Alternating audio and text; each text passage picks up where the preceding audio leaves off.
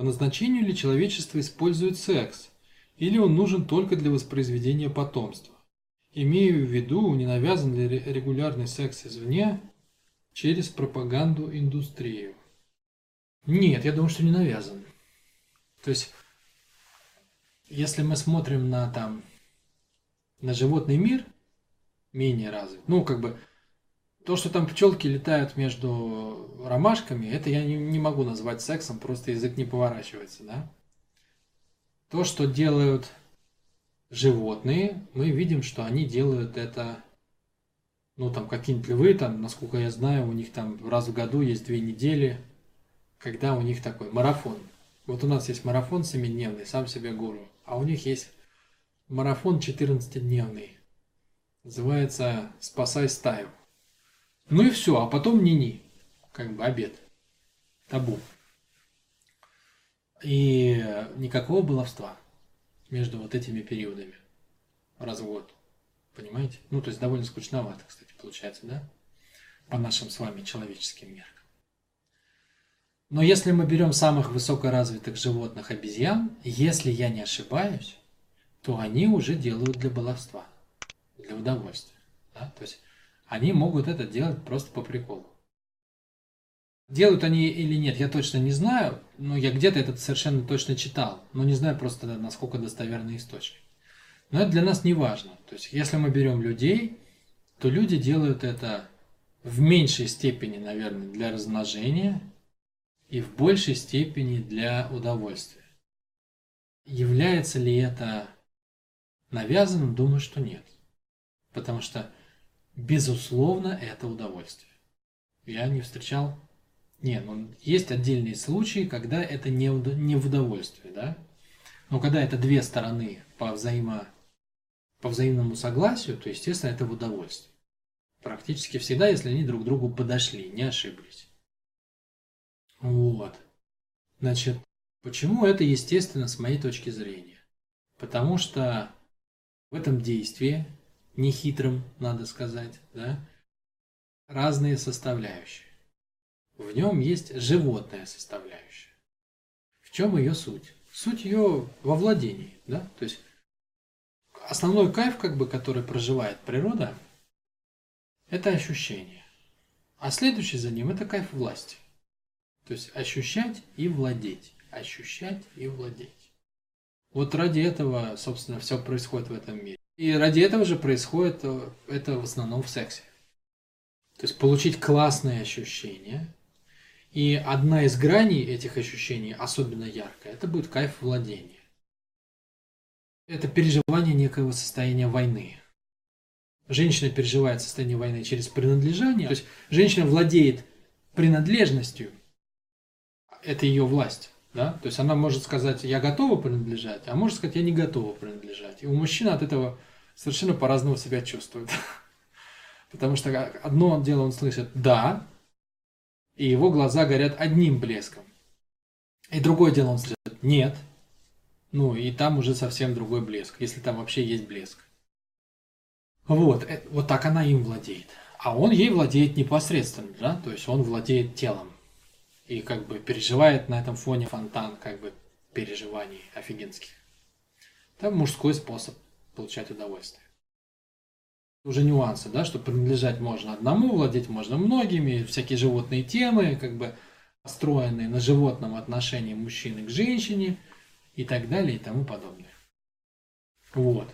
Ну, когда мужчина чувствует, что он не реализован, да, по жизни, как мужчина, то есть ему не хватает кайфа владения, он начинает компенсировать это с помощью женщин, либо количеством женщин, либо насилием. Да? То есть он берет женщину силой. Она не хочет, а он как бы хочет пережить себя сильным, он делает это изнасилованием, по сути дела. И то, и другое, вот это, вот это уже изврат. Да? Но он не навязан. Он естественным образом рождается из состояния мужской нереализации.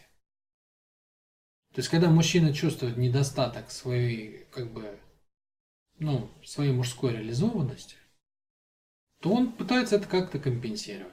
Он может начать ненавидеть женщину, может начать насиловать женщину, может начать накапливать а, ну, там, количество спариваний своих. Примерно одно и то же. ну, с точки зрения как бы глубины, это просто компенсация. А формы разные, естественно, в зависимости от, от успешности, от способностей, там, ну и так далее.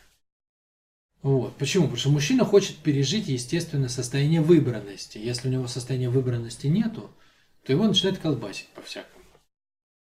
Потому что покуда он не выбран, да, это значит, что женская часть Вселенной в лице какой-то женщины не дала ему подтверждения, что он мужчина. То есть его не выбрали, понимаете? У него может быть 200 проституток за последние три месяца и миллион долларов. Сейчас зарабатывать деньги, он стал за всех женщин покупать.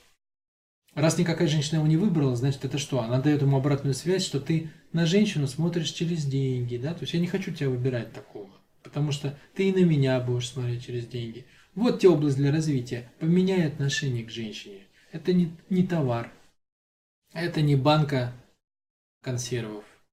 Это живое существо, да? Поменяй отношения. Но такой мужчина, наоборот, он всегда как бы обычно делает то, то что привык. Насильник насилует, э, покупатель покупает, ну и так далее. Вот. Вот. Ну, имеется в виду, естественно, что? Что в сексе есть... Ну, секс это, собственно, животная часть, да? Есть же еще человеческая часть. То есть, как бы, когда не только два тела сливаются воедино, то есть две животных энергии соединяются по принципу власти – она владеет принадлежанием, а он владеет обладанием, да? А еще соединяются, ну, если сказать высокими словами, которые не так приняты у нас в проекте, две души, да? То есть, ну, слияние, слияние более глубокое, слияние эмоциональное, там все дела. Взаимопроникновение как бы двух, двух сознаний еще происходит параллельно. Если есть и две энергии, и два сознания, то это, это фантастика. Это классно, это, это коктейль, это эмоции, это яркие как бы яркие ощущения, это ну вот это все огонь огненный, да, и на уровне тела, и на уровне эмоций, и на уровне ума там вообще. Но если одного не хватает, ну если не хватает человеческой части, то это пустое спаривание, как две собачки, да. Если не хватает животной, то это для этого есть слово там, я не знаю. Ну, это такая дружба с проникновением.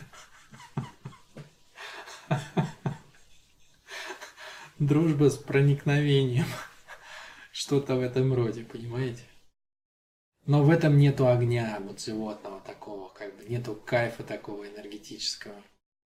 Ну, то есть и то, и другое не, ну, не огонь совершенно.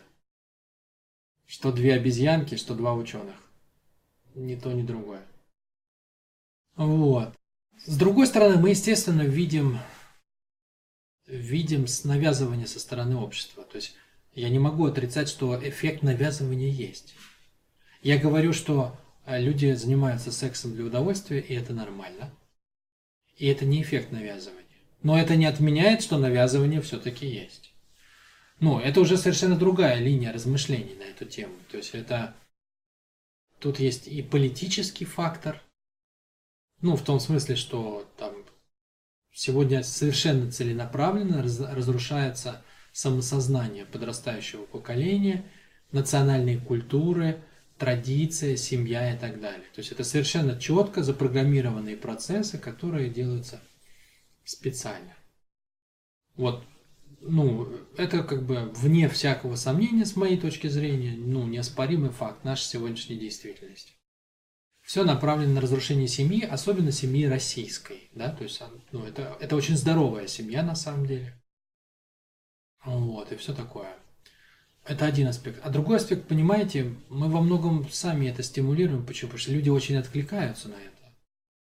Не столько женщины, хотя женщины откликаются на это через деньги, да, то есть когда, ну, не все, естественно, женщины, а там определенная часть женщин, женщин падкая, так сказать, на, на одно место – вот. То есть, когда женщина понимает, что сегодняшний мир разрешает ей не учить географию, а потерпеть 15 минут и при этом жить в шоколаде, как бы там, ну, ездить на машине там с водителем и все такое, то как бы ну, выбор для многих кажется очевиден.